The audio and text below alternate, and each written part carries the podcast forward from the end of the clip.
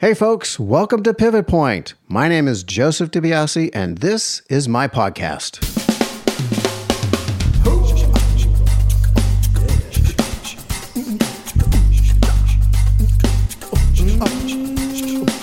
Hey everybody, welcome back to Pivot Point.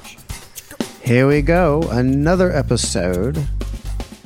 You know, last week I was talking a little bit about living and the questions. Not having all the answers. And uh, it's funny how these things happen upon you, where uh, when you start having this idea, and it, then life surrounds you with more examples of it, you know? So, and I don't know if it's just because I'm tuned in now and I'm, I'm seeing it, or maybe I'm looking for it, but it, it is... It's something that is now always with me, living in the questions. And I got to tell you, it's not easy for me to not want to have those answers. Yeah, it, it, but I catch myself. I catch myself and I let go and I just allow things to unfold. Allow myself to feel the uneasiness. Which brings me to this. There are times in my life, your life, our lives, where it feels as though we're having a bunch of headwinds. Things that cause us not to really move forward in the way that we want them to be. And I, I know I'm being a little esoteric here, but I don't want to be so specific because what I'm talking about is more of a concept and not just one circumstance. Because if I talk one circumstance, it seems to be trite. But what I'm trying to say is what I have experienced, and I know other people have experienced, is that when we have resistance, when we have these headwinds, if we can turn those headwinds into tailwinds, and then we can move faster, we can actually go forward. So a good, I guess a good example of that would be, say you you know you're you're about to write something, but you're having resistance to it. You don't really want to dig in yet. You don't really want to sit down and write. And if you can take that energy and instead of having it as a headwind and turn it around and make it a tailwind and allow yourself to go into that, that place of resistance. And when you do, you find the gems that you've been digging for, rather than allowing the resistance to achieve its goals. You have then taken that headwind and turned it into a tailwind. I know, easier said than done. I think the biggest part is really recognizing resistance and recognizing the headwinds. And it may not just be within yourself, right? You may have circumstances that are causing some headwind. But if you're able to embrace it, and you can find that you can turn it into a tailwind. And this is going to lead me right into introducing my guest today. So on the show today is April Cleveland. Now, who is she? April is a director, she's an educator, and the creator of the Exodus Ensemble. And they're in Santa Fe, New Mexico, one of my favorite places to visit. The Exodus Ensemble, they create this wild and immersive theatrical events. Now, rather than me describing what that is, I'm going to let April do that. And she'll tell you in detail what they do. But more importantly, in this podcast, you're going to hear about April's journey. You're going to hear her talk about where she was and what the circumstances were that surrounded her life when she chose to make a choice and start her own theater company in Santa Fe. And this is what I'm talking about. Taking a headwind and make it a tailwind. This is April Cleveland and I talking about her pivot points.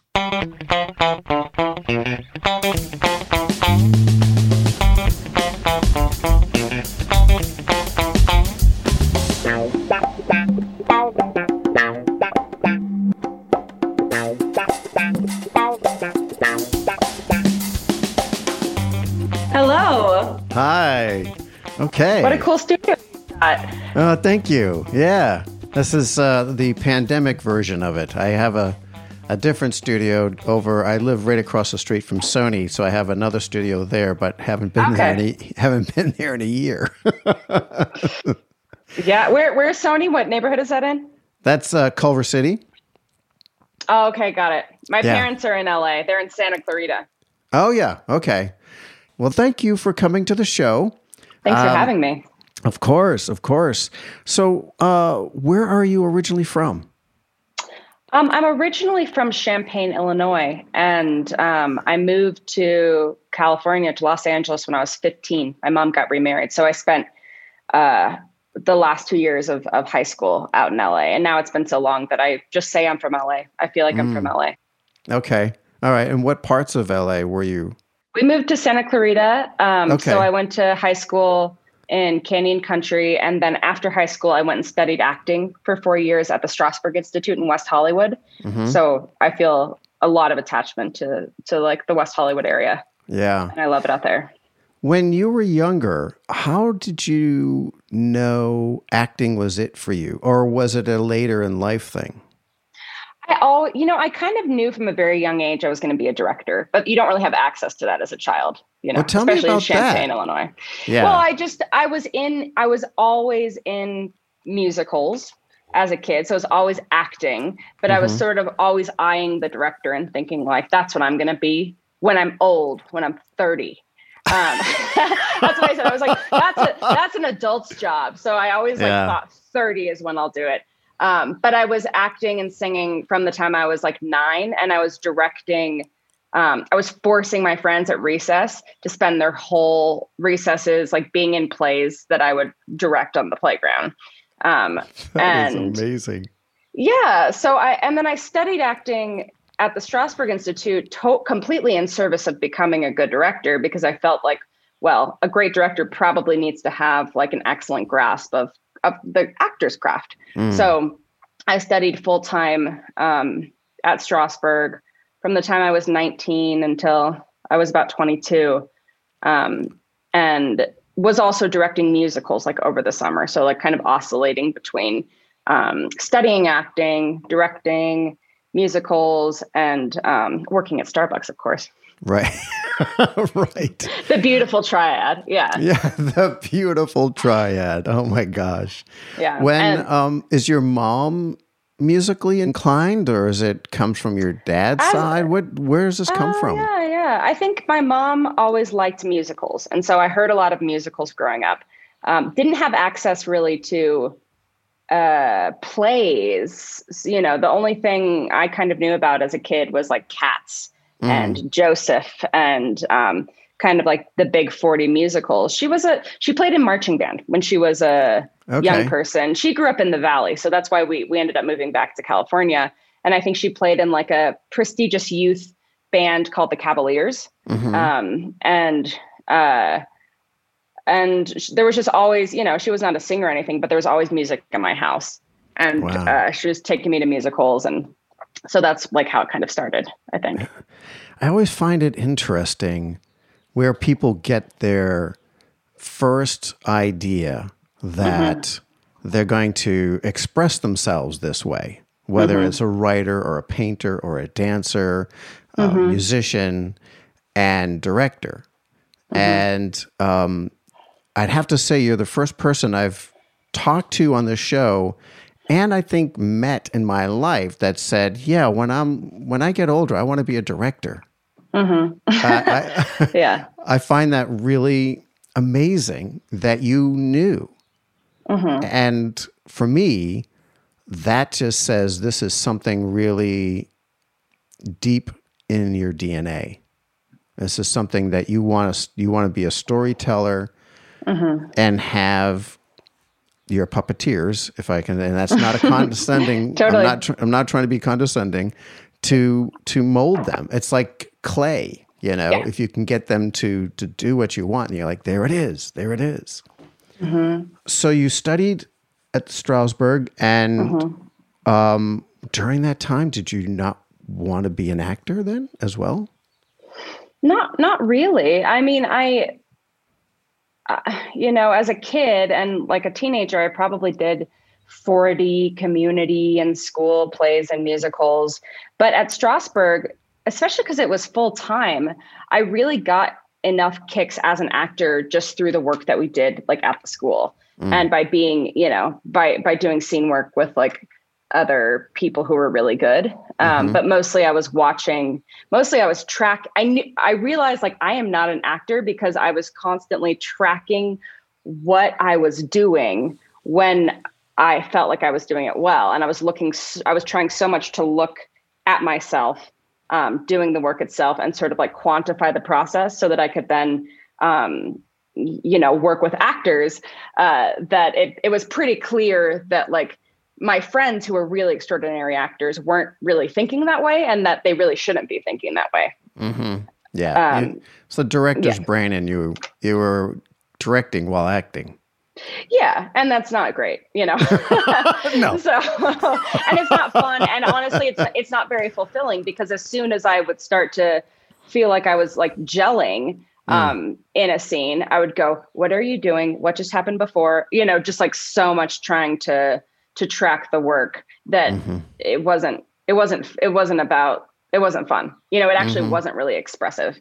Mm-hmm. Um, but I learned a lot um, as a director studying acting. And mm-hmm. I, th- I think actually it would serve, and, and a lot of directors do study acting, but it serves the director very well to take it extremely seriously. Like not just one class, you know, a year or something, but to like really undertake it um, as something that needs to be like mastered, you know, Yeah. as well as a director can from the inside out. Absolutely. I have been in music pretty much all my life. Yeah. And I came into acting later in life. Mm-hmm. And uh, so it's been about, gosh, I think eleven years now that I've been yeah. studying acting and acting. And I continue to study because it's like, um, as a musician, you got to keep on practicing. You just can't just stop and then all of a sudden you think you're you know, good to go. Mm-hmm. Mm-hmm. Um, but I bring it up because acting has changed how I compose. Totally. It changes how I read scenes. Mm-hmm. It changes how I um, connect mm-hmm. in a deeper, empathetic way. And then I translate musically from that place, you know.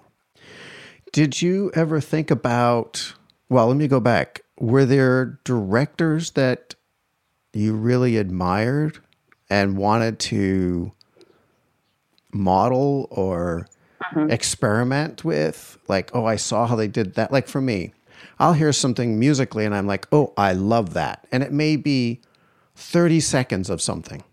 Mm-hmm. And I'm like, how do I incorporate that into my world? Because I that really resonates with me. How is that for you as mm-hmm. a director? It's very important to me, but it's a more recent development, and part of that is bec- the reason is because as a young as a young director, I was never exposed to um, to theater that really inspired me. That that mm. started when I first traveled. So after the Strasberg Institute, I actually went to Saint John's College in Santa Fe mm-hmm. and I studied, it's a great books program. So the program is um, this all required program. There's no textbooks, only primary texts. And everybody studies math for four years, um, philosophy for four years, science for four years, music um, and literature and French and Greek. And again, yeah, it's very interesting, but it's funny that you said like study different things in order to um, get good at your craft. And that's why I went to Saint John's. I went because I thought, well, what would it mean to have a truly great education as a director, it probably means to read constantly for four years and to mm. trace um, all of our contemporary ideas that you find in contemporary drama to their antique roots mm-hmm. and find where those ideas um, come from, like mm-hmm. where, and they all, they all are connected, science and philosophy and math and literature and drama. And they go back, you know, thousands of years. Um, but it wasn't until the summer that I graduated from Saint John's. So by that time I was uh, twenty-eight or something, because I went to undergrad older because I'd been studying acting. And I went to London for the first time.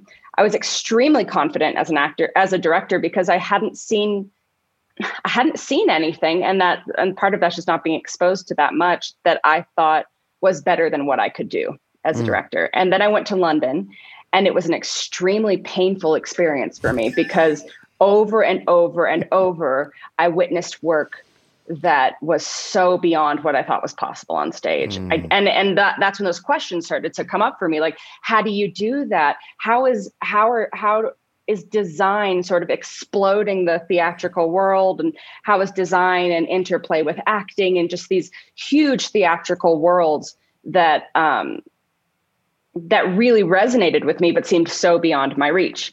And that's when I started to um, come into contact with directors' work that really inspired me. And those people are uh, Robert Icke, who mm-hmm. is this really astonishing British adapter and director, and then um, Ivo van Hove. And those are those are probably the two directors that that captivate me and feel like mm. they're making the kind of work that I'll that I'll spend my whole life, you know, trying to make. And it's actually only been recently that I've stopped trying to emulate them. Mm-hmm. And I've found my jam separately from them as a director. Yeah. I have gotten to a healthier place where it's like, I love what Robert Icke and Ivo van Hove do. And actually, I'll never make work like theirs because I'm not them. Yeah, but I'll right. always be inspired, and my will, my my my well as a director will always get filled by their work. Yeah. And I can't, and I don't know exactly how it comes out in my work, but now I just feel really grateful and nourished by like what those directors do. That's so well said. It, it does remind me of music, um, mm-hmm. especially in jazz. I studied jazz at the same time in studying film composition. And you know, the idea about jazz is you you take a little bit from this and you take a little bit from that and you take a, and then and you put them in your toolbox, you know, and and mm-hmm. and you put them in this bag, and it gets all jumbled up, and eventually it's just your own stuff that yeah. starts. You just have this inner unction that you start expressing yourself. That mm-hmm. may sound a little bit like that or may look a little bit like that, but it's really all through you because now you know what you want to say. And that's what I hear you saying. Mm-hmm. Yeah. Uh, yeah, that's very well said. Yeah. Uh, and, and very beautiful. Toolbox. Of, yeah, I love that. Why theater and not film? Or do you care, like, want to do film as well? I... I respect and, and love film, but I came up, you know, in, in live events. Mm. And that's what I, that's, you know, I, I don't want to say like, it's too late for me with film, but I, I am really serious about craft and like what it means. And I'm, you know, I'm not old, I'm thirty-two, but I have been working to be the best director that I can be since I started directing when I was twenty.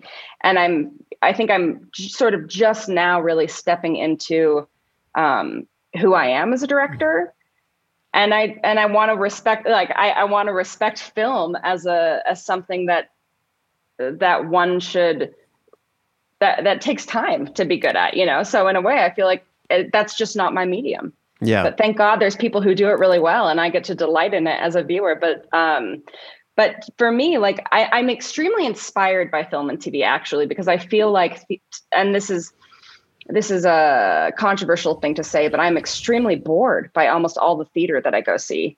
Um, and I think there's so much good T V and film. Mm-hmm. And if I'm not giving people a reason to not stay home and stream Succession then they should just stay home and stream Succession because it's awesome and it's yeah. cohesive and the score and it and it's bringing together sound and and yeah. acting and plot and it's doing everything so well. We have to give people a reason to come do it live. Mm-hmm. And mm-hmm. I kind of love that film and T V are so extraordinary because I have to compete with it, and I actually really like that. Yeah, that's really and I, great. Yeah, go mm-hmm. ahead. No, go ahead. Well, just that I.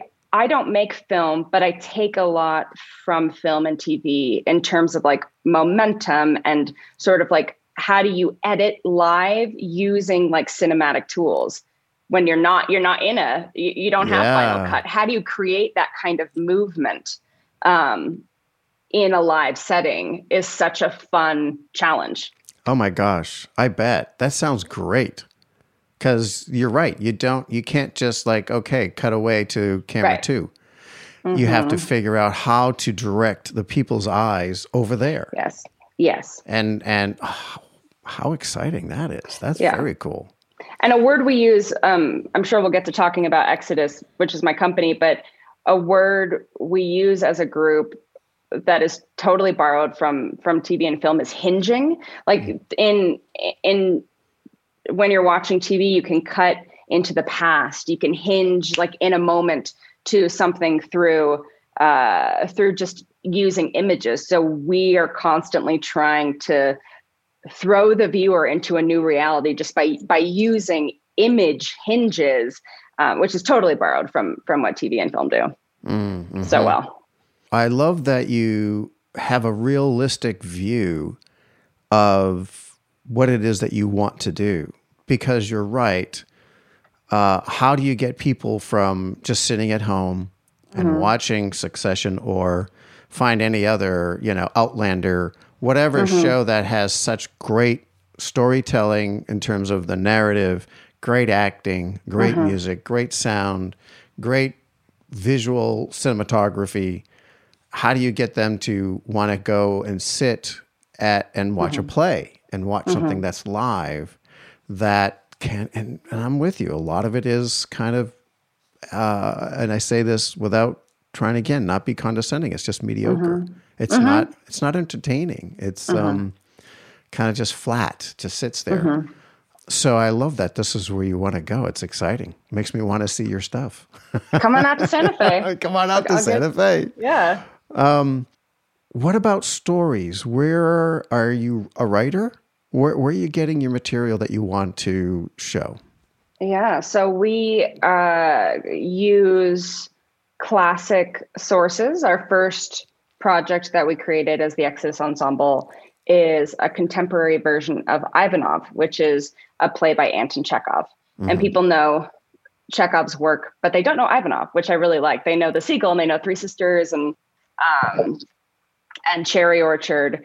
But we drew from that text, which is in the public domain, so we can do anything we want with it. And we created this like extremely contemporary twenty twenty-one um, version together mm-hmm. as an ensemble.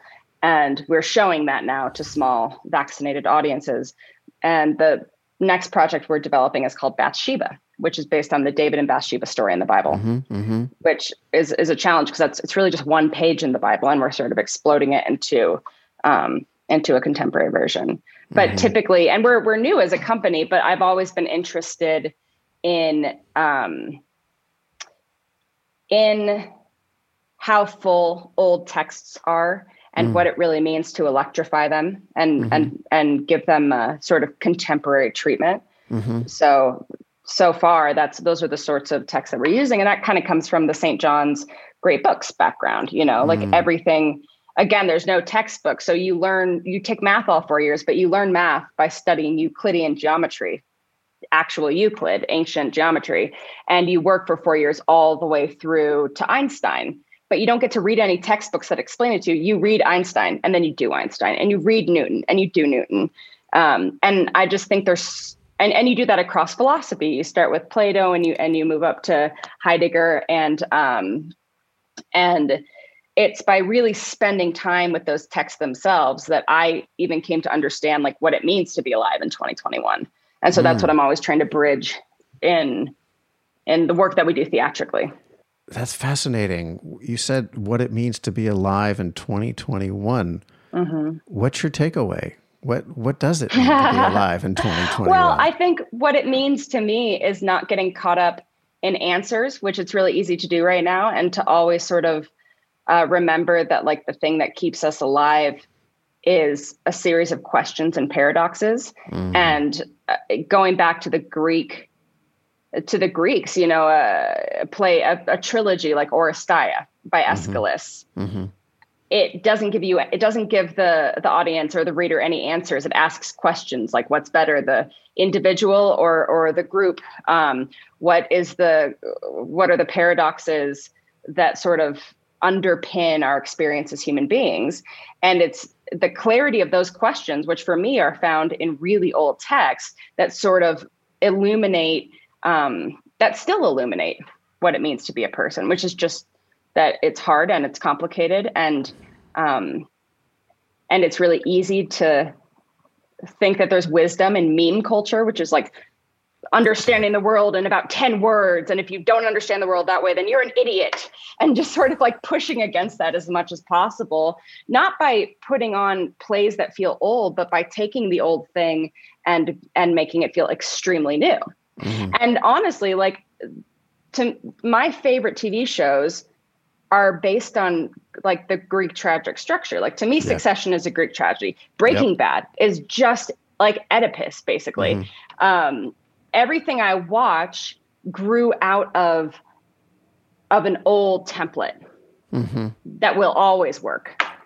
And sure. Ivanov couldn't feel like the the project that we that we're showing now, it couldn't feel any more contemporary. Like, it's full, my actors are all twenty-three, twenty-four, twenty-five, twenty-six. It's extremely energetic. It's wild. It's irreverent. It's, it's, uh, it's high octane, fast paced, but it is based on a play written in eighteen eighty-four. Well, and wouldn't you say that these older plays and older texts, mm-hmm. they have, um, uh, a, a window into our humanity mm-hmm. that, I think in our modern world, we've seemed to gloss over. Yeah. We, we've just seemed to, I don't know, have forgotten uh-huh. what it what it's like to struggle. Well, we uh-huh. don't want to look at struggle. We don't want to look at um, anything that's hard or, uh, or hurtful. And uh-huh. that's where we all live, though. We all carry something, and we all uh-huh. face something every day. Yeah. And the, I think part of the purpose of entertainment is to be that mirror back oh, yeah. of humanity, and to be able to say, yeah, I see you, that validation process, right? It's like, I'm in the audience and I see somebody, I'm like, yeah, that's exactly how I feel. Oh, thank God someone else mm-hmm. feels that way. Someone else mm-hmm. understands how I'm feeling. So when you were in California, what, so you came out here, here meaning Santa Fe, to to study, mm-hmm. was it then that you decided to create your theater company? Or did you go back? Or how did all yeah. this come about? What happened here? Yeah, I'll try to give, uh, I'll try to be concise. So I studied acting for four years at the Strasberg Institute. And then I went to Saint John's and studied, um, you know, math and science and philosophy for four years. Uh, then I went to grad school. Well, I took a okay. year off to apply to grad school. And then I went to um, the theater school at DePaul University in Chicago. I started there, the M F A program, um, in two thousand sixteen, I think.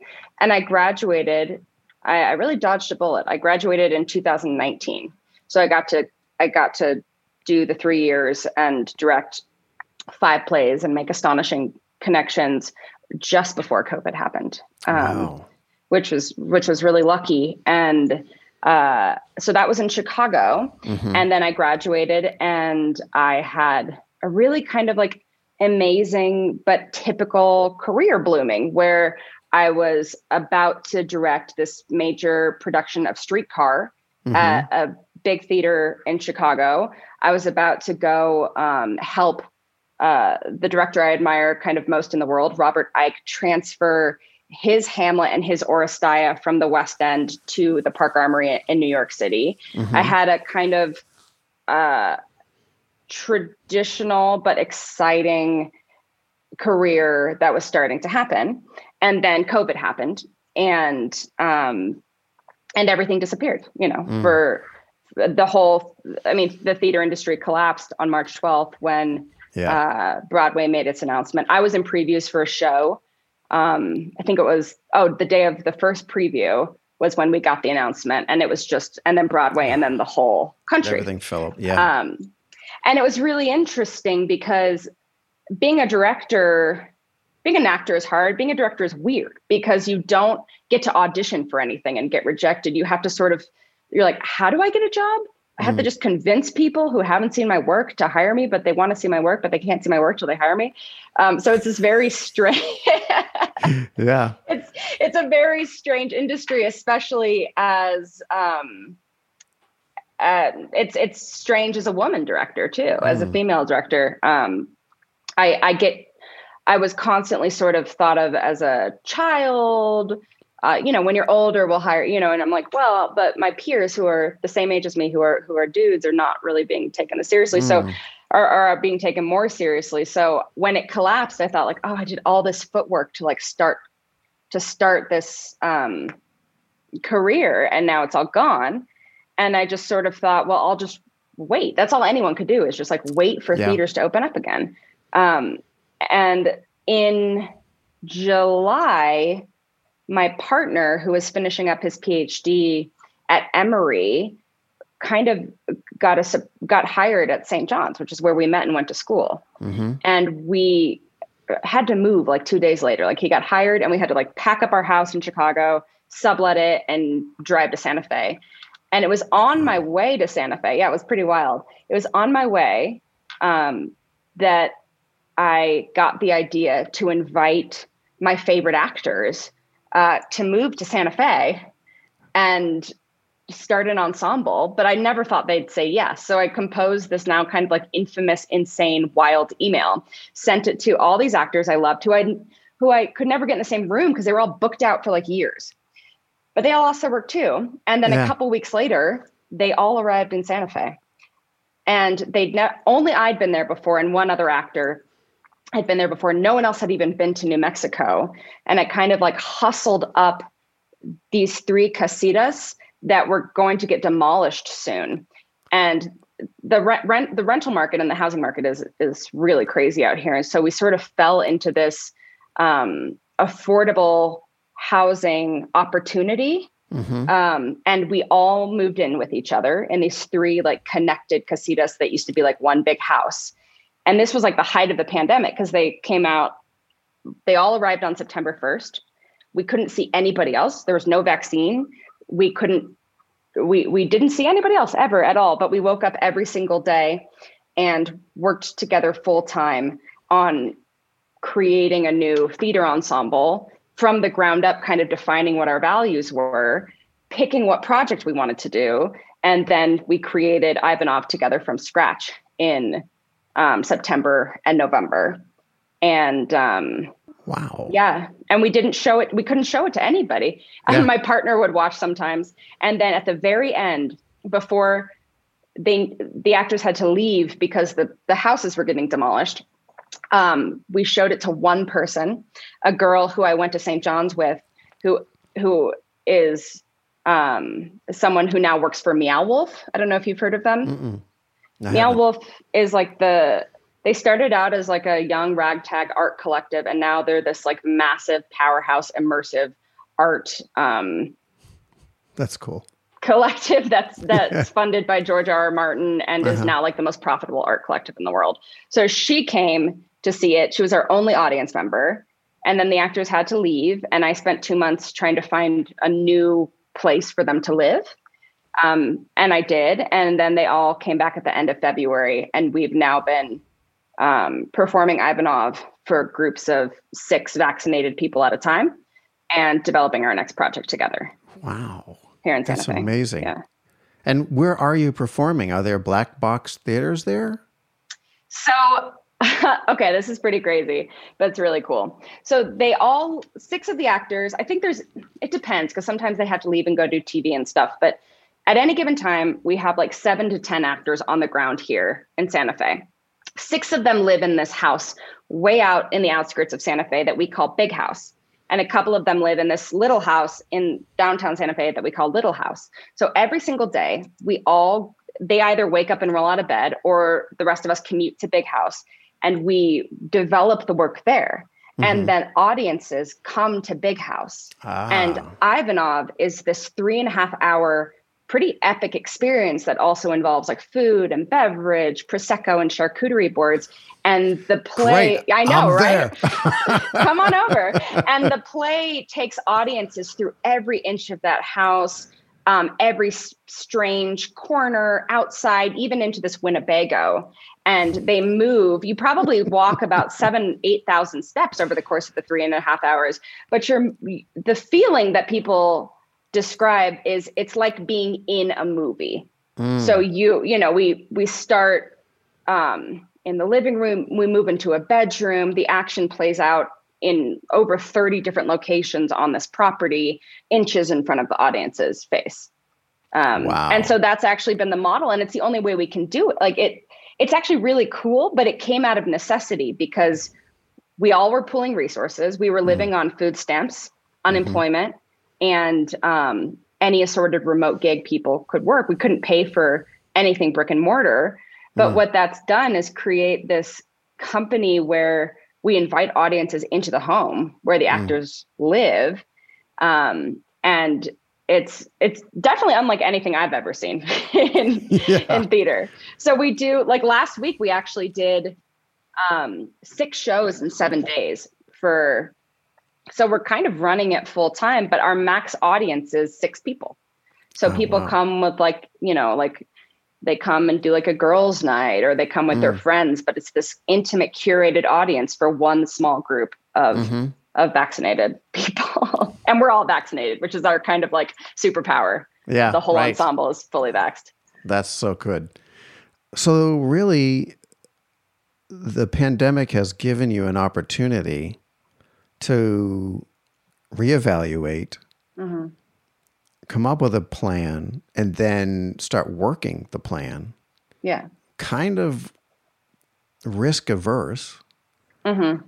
And um, without people coming in and doing, here's the review, you know, and, and mm-hmm. hopefully it's a good review. I think it's really great that you have this opportunity to do all this work kind mm-hmm. of in the shadows.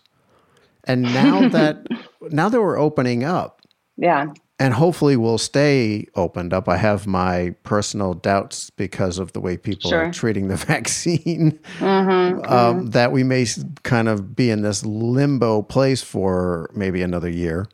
Um, what? How do you move forward? What's your yeah. what's your hopes on this? Well, I think, yeah, it's a good point that we're in this liminal space right now where we don't, where we're looking at at least six more months of, of a restricted life mm. when it comes mm. to gatherings.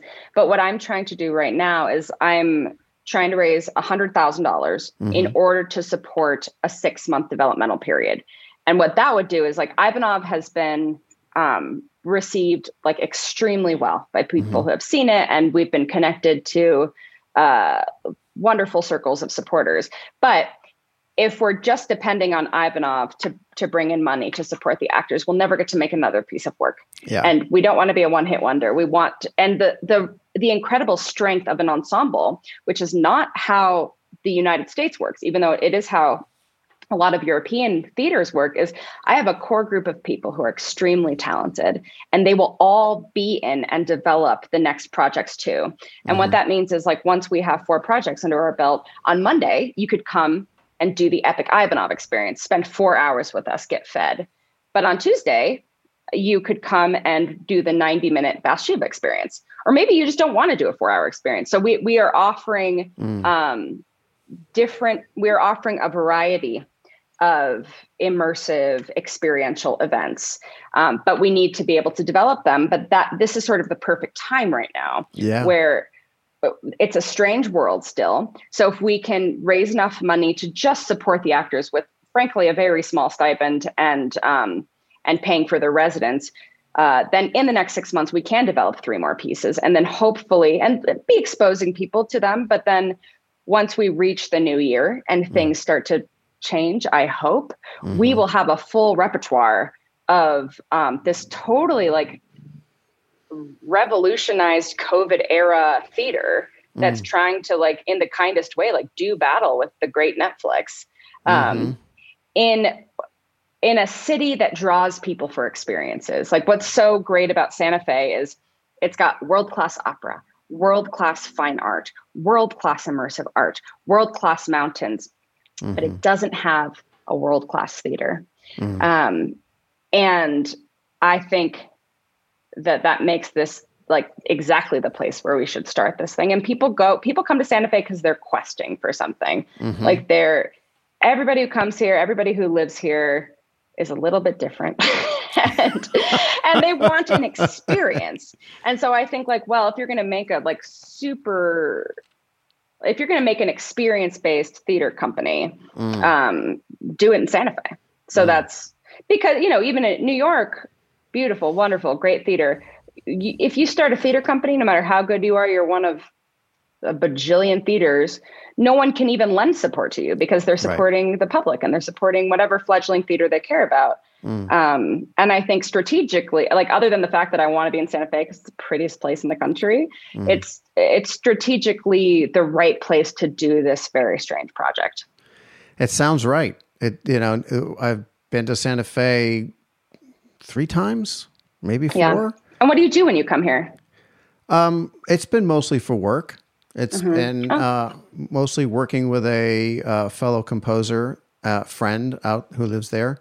Mm-hmm. And um, I try to think if I've come out. Oh, no, sorry. There was one time my wife and I came out just for Christmas and we rented, totally. a, we rented a condo mm-hmm. uh, right... Gosh, I can't remember the street, but it's right near Main Street where they do all of the luminaries.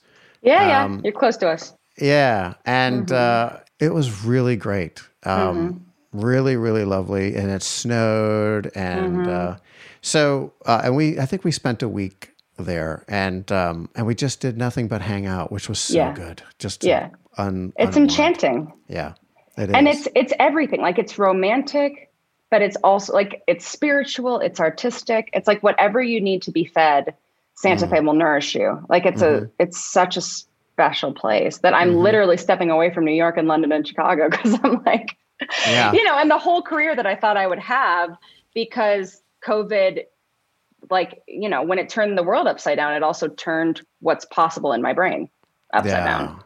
How great is that? Mm-hmm. And I would have thought that London, like, okay, you've got New York, mm-hmm. and like you just described, it's like, yeah, try to try to stick out in the a sea of, of Broadway. Right. And and London, I mean, I love London and mm-hmm. the caliber of work coming out of out of London is just mm-hmm. I mean, it's the it's kind of the standard. I don't know where else is Agreed. You know, could say that uh, London is uh, second. And mm-hmm. I would imagine that would have been a draw for you to mm-hmm. to stay and to mm-hmm. make your way there. Um, so it's really fascinating that here you are in Santa Fe and you're building something from scratch, yeah. which is, and it's your own thing, mm-hmm. which I, I personally applaud. I think so many times we we we think we need to fall into mm-hmm. a, a line rather than this is what I'm doing. Yeah. And and there's going to be people who will come for the mm-hmm. thing that you do. Mm-hmm. Totally. So what has been some personal hurdles in this? Some personal challenges? Besides, I mean, I think it's always going to be, well, it's the money. Mm-hmm. Um, because, and I ask this question because of others who are in their own personal journey, right? Mm-hmm. They're doing, I'm I'm an artist, I'm a sculptor, I'm a dancer. Tell me some of the personal, uh, and by personal, I don't mean like, well, you know, my boyfriend and I, we didn't get along. I'm not talking about that. I'm talking about those inner sure. conflicts, those inner wor- uh, places of self-sabotage perhaps, or mm-hmm. what's it What's this journey been like for you, April, in this process? Yeah, well, maybe I can speak a little bit about the sabotage that was happening before I embarked on this process, mm. that this process is kind of healed in a way. And of course, this, this has been very hard here. But what I was trying to do before Exodus, which is the name of my ensemble, is I was not happy with the landscape of the American theater, um, mm-hmm. but I didn't see a... So what I was trying to do as well, I don't like what's out there, but I guess I have to get into the pipeline so that I can get to the point eventually where I can make the kind of work I want to make with the people I want to make it with. Mm-hmm. So I was still using the model and thinking that, like, well, if I get in and I, and I have enough success, then I can make the kind of work I want to make and be in the room with, with people who I think are really amazing. Um, and, and that never felt quite right. Uh, but there was, I couldn't imagine anything else. I couldn't imagine, I, I never wanted to be an artistic director. I'm a director. Mm-hmm. Um, I'm not an administrator, and, and I wasn't a producer. And, um, what happened in my brain when Exodus was formed was confronting the fear of doing it without anyone's permission, because mm-hmm. the self-sabotage is that as a director, I need someone to hire me and tell mm-hmm. me that I'm okay. Mm-hmm. And I'm, and I'm deserve to be directing in their institution. Mm-hmm. And over and over again, even without realizing it, needing other people's permission and affirmation in mm-hmm. order to, to do my work. That's limiting, but it's also really scary to not have permission. Like the idea that, oh, I could just, I could just do this however I want, um, is actually really scary, because it can feel really lonely that yeah. there isn't a model, um, and that there isn't a way to sort of check in with your path. Cause it's like, okay, well, now I'm directing at this theater, and the next thing is, once I get this theater, then I'm doing better. And then eventually I'll get to off Broadway and then Broadway.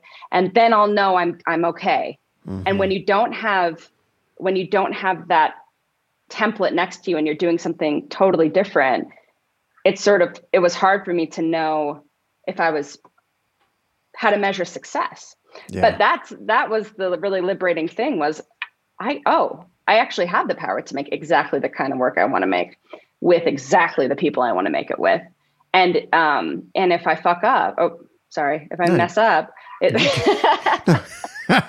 This is a podcast. You can say whatever you want. Oh, it's okay. yeah, yeah. Then it's just, then it's just, uh, me.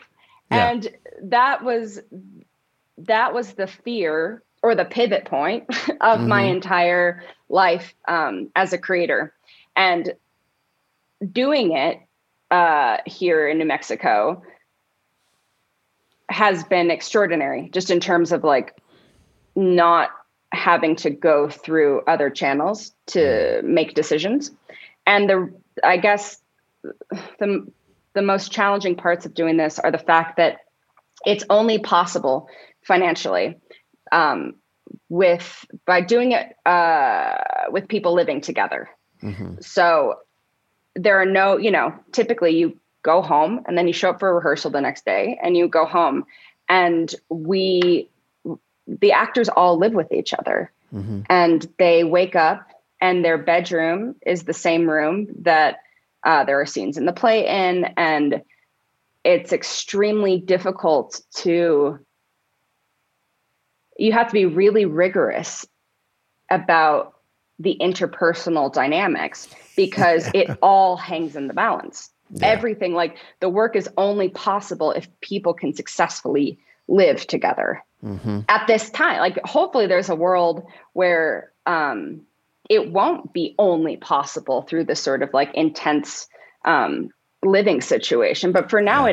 it is. Yeah. And that means that we have like organized deep cleans. People are mm. assigned, you know, like everyone has to clean the house at this time. And, um, and there's a lot of discussion and trying to balance how much discussion we should have about like how we live with each other and how we work with each other and how we treat each other.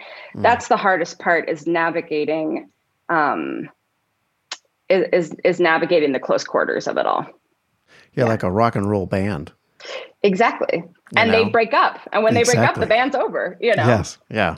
So, and maybe with the way COVID is going and things starting to open up, uh, that may also provide some breathing room for some people who may need to sleep outside of the set. Mm-hmm. I need to, I need to have my own home space. But mm-hmm. right now, it seems to be working, and it also, on the positive side, it's creating this synergy. Totally. That everybody knows what they mean when they look like that. Mm-hmm. You know, and they give a look. Mm-hmm. Yeah, this is really, really interesting. Really, um, I don't want to say precarious, but you're you're you're it is you're, all, you're walking yeah. a fine line yeah. here. And it's and it's exciting. Yes.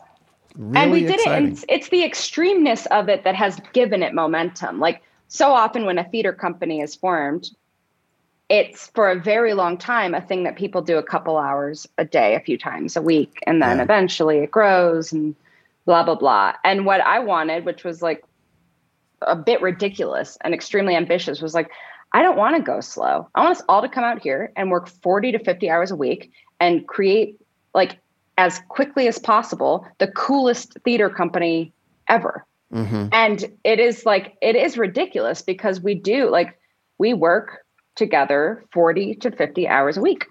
But to me, that's the only way to do it, because one of the reasons I think theater is struggling so much is like there aren't, there isn't the most important resource of all, which is time.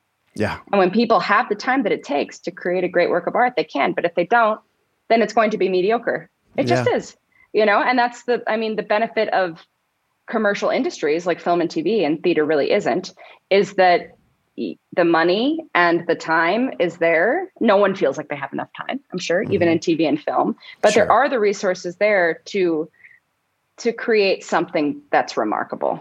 Mm-hmm. Much mm-hmm. of, sometimes, sometimes the remarkable thing is created, but I think in theater particularly, we have no other resource in the Exodus Ensemble except time and bodies, but that's actually the resource that's almost always restricted in the theater. Right.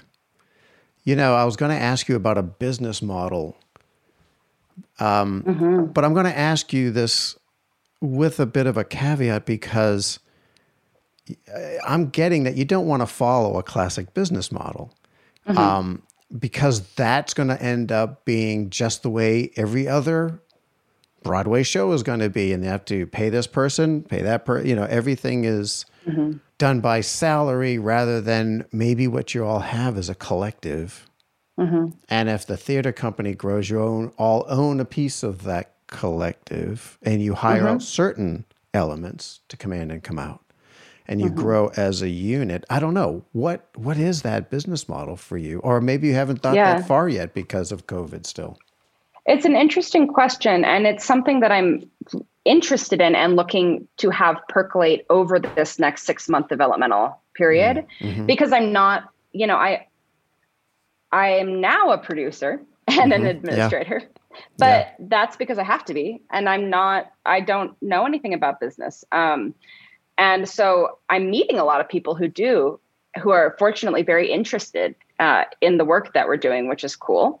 And what I'd like to have happen is those conversations happen, and people mm-hmm. who know more about these things um, help guide what the business model will look like over the yeah. next six months. But initially I was very scared, and I felt the pressure to sort of, well, we need to be making revenue immediately from Ivanov. That's the only way we're going to be able to do it. And I sort of shifted that in talking with some mentors of mine into the, like, no, just ask people to support this six months.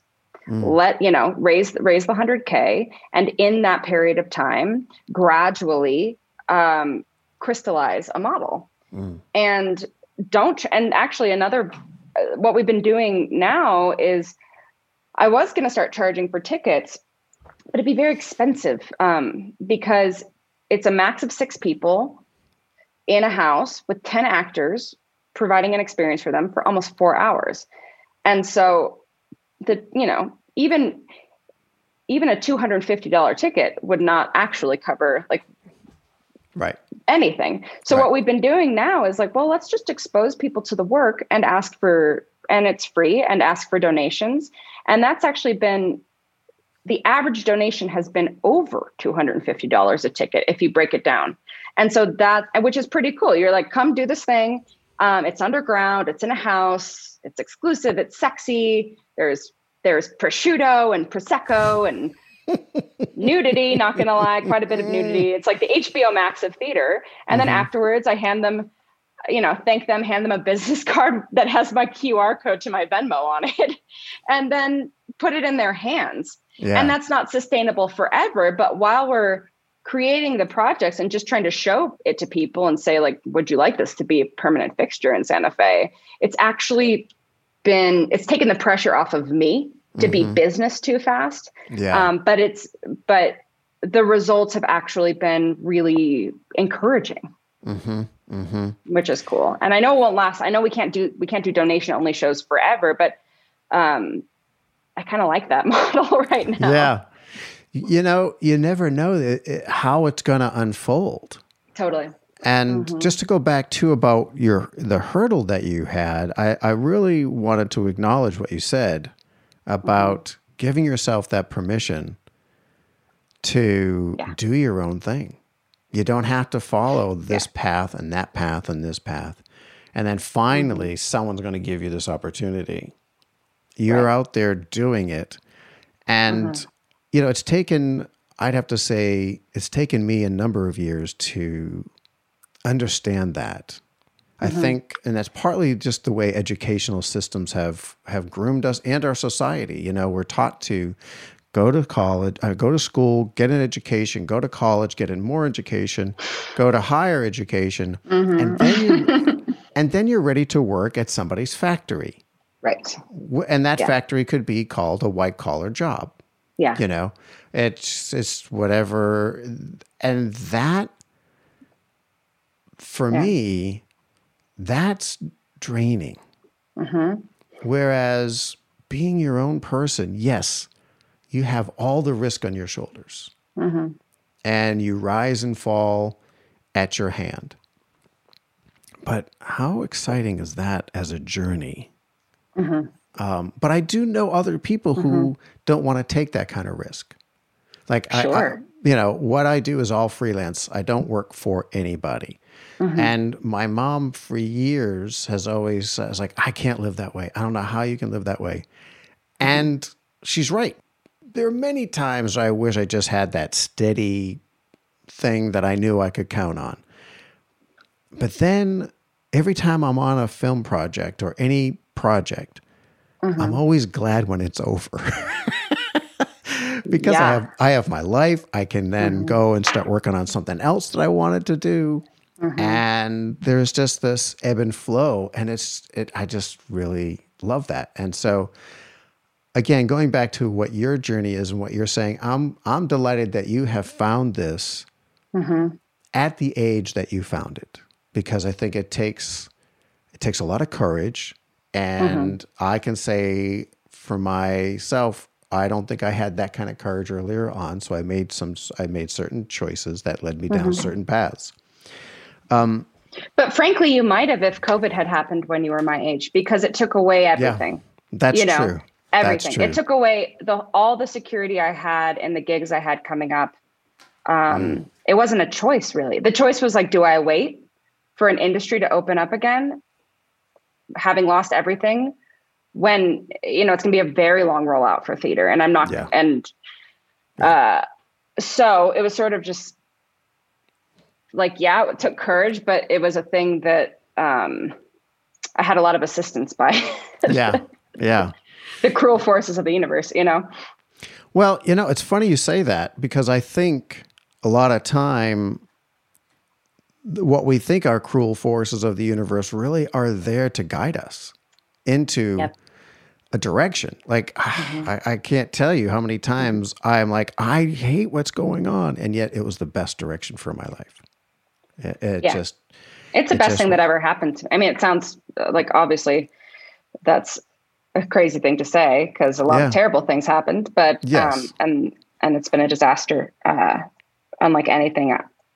Yeah. Yeah. But and like anything we've ever lived through. I mean, right. That's, you know, yeah.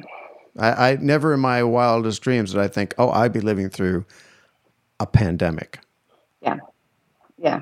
That's taken millions of lives. Yeah. What's next? Next show, when's it coming? um, well, that, you know, you asked about challenges. One of the big challenges now is we we had nothing but time to create Ivanov. But now that we're showing Ivanov, it's become very difficult to balance uh, showing it with developing the next project. Mm. Um, because since Ivanov is a three and a half hour event, um, and I don't have anybody, but it's just me and, and the ensemble. There's not stage, there's not people who like come and set up and then like you go into your green room as an actor. They do it all. They preset, they cue to cue, they create the, sh- the food and the beverage points. Um, so if we do Ivanov, that's the entire day for me and the mm. actors, mm-hmm. um, the whole day. And we mingle afterward. It's such a like immersive thing that it's like, we don't do the play and then send people home. We invite them into our front yard and eat more and drink more with them, mm-hmm. um, get to know them. And that usually lasts about an hour. So a huge struggle is figuring out like, how do we develop Bathsheba while we're also trying to show people Ivanov? So my, my, I intended to finish Bathsheba by the end of May, but that's just not going to happen. So mm-hmm. I think, I think I need to raise fundraise more, um, by showing Ivanov this month. And then let that be the padding um, to be able to pay the actors rent and pay them a little bit so that we can focus more on Bathsheba. But mm. Bathsheba will be, as opposed to a, a massive event, it'll be a ninety minute play, we hope. Mm-hmm. Um, and as opposed to moving the audiences around the entire compound, it will be sort of the opposite, where the audience is sitting in a place, but there's action in three hundred sixty degrees around them. And That's a ton awesome. of, we're really focusing on like, how do we integrate screens in a really exciting way and live mm, feed mm-hmm, and, mm-hmm. um, and just have like eight, eight frames of simultaneous action at every point and sort of, how do you make it as exciting as moving like through a whole compound, but you're sitting still. Right. So can we, so the, our question is, can we accomplish that? That's what we want to accomplish in Bathsheba. Mm. So hopefully I think Bathsheba should be ready at least for like initial viewings. Um, within the next couple of months. That sounds awesome. And yeah. maybe by then we'll be able to travel out and come see it. that would that be would fantastic. Be, yeah. That would be great. We'll have a that seat for great. you and your wife and anyone you want to bring. That sounds awesome. April, this has been really great. Thank you for taking pleasure. the time. Yeah. And I'd Thank love you. to check in with you again, maybe, I don't know, six months from now, three months from now, and just see. Love that. What's happening? And we could do a, maybe a quick pickup in ten minutes and let me know where you are. And, I, and I'll have it as part of an introduction when I'm doing my next podcast. That sounds so great. Um, thank you so much. It's been such a pleasure. Yeah. Thank you. Okay. Take care. Bye. Okay. Who wants to go to Santa Fe? Raise your hand. I know I do. We can meet in Albuquerque. We'll all take a drive up and we go to see Exodus. I mean, I would love to be in an immersive play. That just sounds amazing to me. And you know, I have to say, I just applaud her courage.